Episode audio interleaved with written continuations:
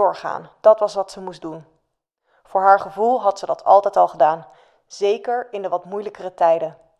Maar nu, met het inzicht dat ze in Annemarie's ogen had gelezen, zag ze de werkelijkheid, de waarheid, helderder dan ooit. Ze moest door. En om door te gaan, moest ze met iets nieuws komen. Dag luisteraar, je staat op het punt te luisteren naar de laatste aflevering van Elma, een feuilleton van de Sla. In de eerste aflevering schreef Nia Weijers over het succes van Elma Pipo, auteur van een everseller genaamd Gelukkige Scherven, Liefde na de breuk. Maar het succes bleek eindig. Netflix trok op het laatste moment de stekker uit de verfilming van haar boek. Haar ex komt echt niet meer terug en Elma stort volledig in. Maar de ontmoeting met Annemarie maakt dat ze zich herpakt. Ineens weet Elma wat ze moet doen. Het is tijd voor de volgende stap: het ondernemen van actie. Elma vertelt. Scherven die een tweede, derde keer breken, blijven scherven. Een nieuwe breuk verandert niets. Scherf zijn is daardoor krachtig, holistisch. Niets kan je overkomen, want niets zal je veranderen. Elma las het citaat zo dragend mogelijk voor. Tegenover haar aan tafel, achter de kandelaars en blinkende servetringen, zat Annemarie om zich heen te kijken als een kind in een museum. Elma sloeg haar boek dicht en schaapte haar keel. Kijk, Anne, mag ik Anne zeggen? Toen ik dat opschreef, geloofde ik dat niet kunnen veranderen me sterk maakte. Maar nu staat het in de weg. Ik wil iets nieuws. Ik moet de scherven lijmen. Annemarie knikte. Hm, deed ze. De Chateaubriand was inderdaad goed gelukt. Sappig en mals, veel peper, één stuk vlees, speciaal om te delen. Elma kauwde langzaam en dacht aan de fotograaf, die nu al wel in het bushokje zou staan. Het ging lukken. Eerst Annemarie charmeren met haar succes en haar hervonden zelfvertrouwen, haar af en toe aanraken, haar houding spiegelen, een paar wijntjes drinken.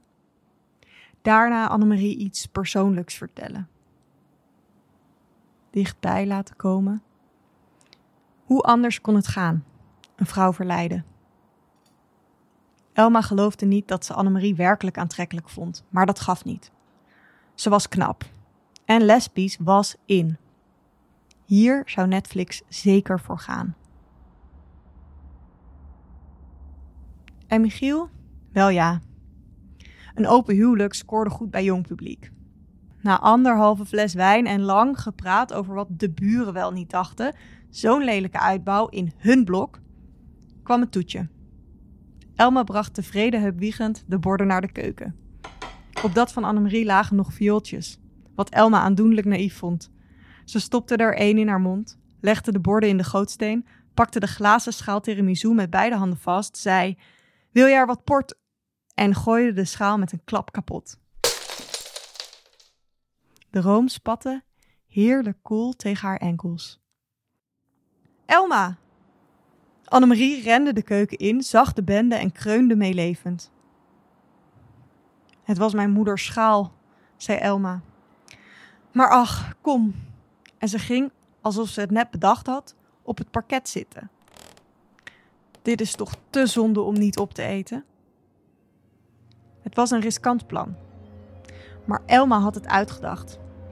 Op een ingelijste foto had ze Annemarie precies zo op een keukenvloer zien zitten. Een jaar of zestien, met friet op een dienblad.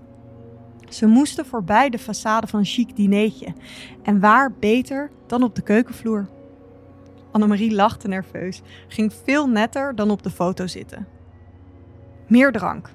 Elma strekte haar arm naar achteren en pakte blind twee lange lepels en de fles port van het aanrecht. Ze trok de kurkdop eruit. Uit de fles, als tieners. Ze proostte met een lepel en Annemarie schepte voorzichtig het bovenlaagje tiramisu van de scherven terwijl Elma dronk en begon. De woorden haperden. Ze had ze al zo vaak op het podium uitgesproken, maar nu rustte haar toekomst erop. De olijfboom, de dichteres, de breuk. Iedereen vond dit deel charmant. Maar ze moest door. De gefantaseerde driehoeksverhouding, de zelfmoordpoging die ze maar moeilijk over haar lippen kreeg.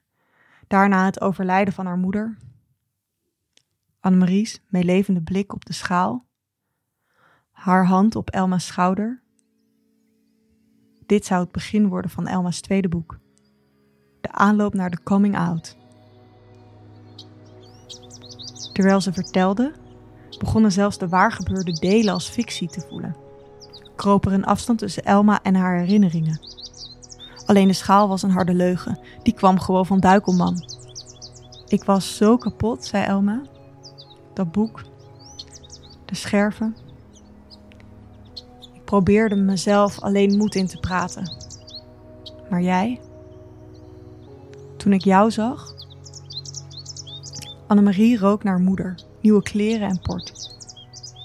Elma kon haar foundation op haar wangen zien. Maar Annemarie schoof een stukje naar achteren. Het is al goed, zei ze. Je hoeft het niet te vertellen.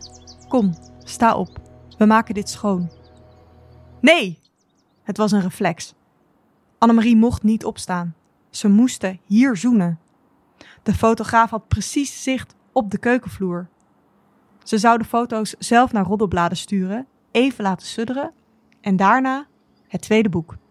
De documentaire, de interviews, de aandacht. Ze zou weer business class vliegen en zich overal thuis voelen. Ze pakte Annemarie's gezicht vast en sloot haar ogen. Annemarie stond op. Zomaar. Ze was een seconde eerder nog in Elma's handen geweest en nu veegde ze haar rok recht. Elma, zei ze, ik vind dit niet prettig.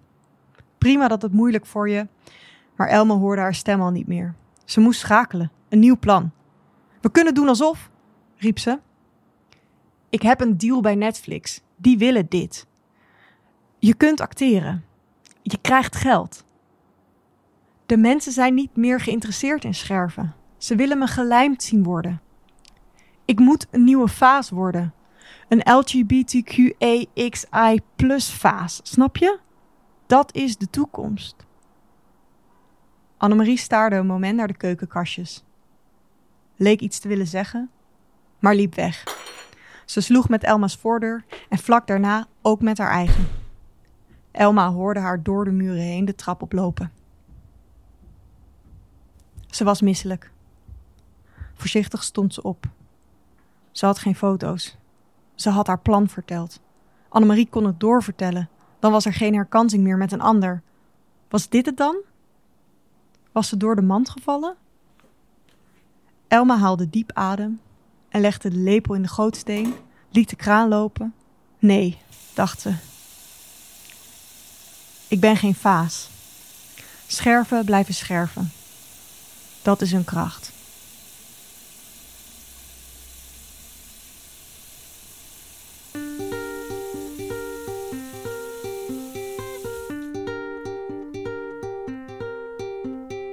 Je luisterde naar de laatste aflevering van Elma, een audioreeks van de Stichting Literaire Activiteiten Amsterdam. Vier schrijvers werkten samen aan dit verhaal over Elma Pipo. Het eerste verhaal is geschreven door Ninja Weijers. Sophie Lakmaker nam het vervolgens van haar over. Jan de Wortel verzorgde deel 3. En Nicole Kaandorp schreef het slot. Nicole Kaandorp is schrijfster van voornamelijk korte verhalen. In 2019 won ze de grote Lowland schrijfwedstrijd met het verhaal Linnen. Naast fictie schrijft ze ook essays. Haar essay Ik had dus twee meisjes was genomineerd voor de Joost Vageman Essayprijs in 2018. Elma werd ingesproken door Tietje Hogendoorn. Tietje is actrice, videomaker, illustrator en Instagrammer. Ze maakt samen met Daniel van der Poppen de podcast Polititia, waarin allerlei onduidelijke politieke structuren helder en ook nog eens lekker luchtig worden uitgelegd. De muziek van Elma is gemaakt door Tessa Rose Jackson, te vinden op Spotify onder Someone. De audioproductie is in handen van audiomaker en schrijver Dennis Gaats.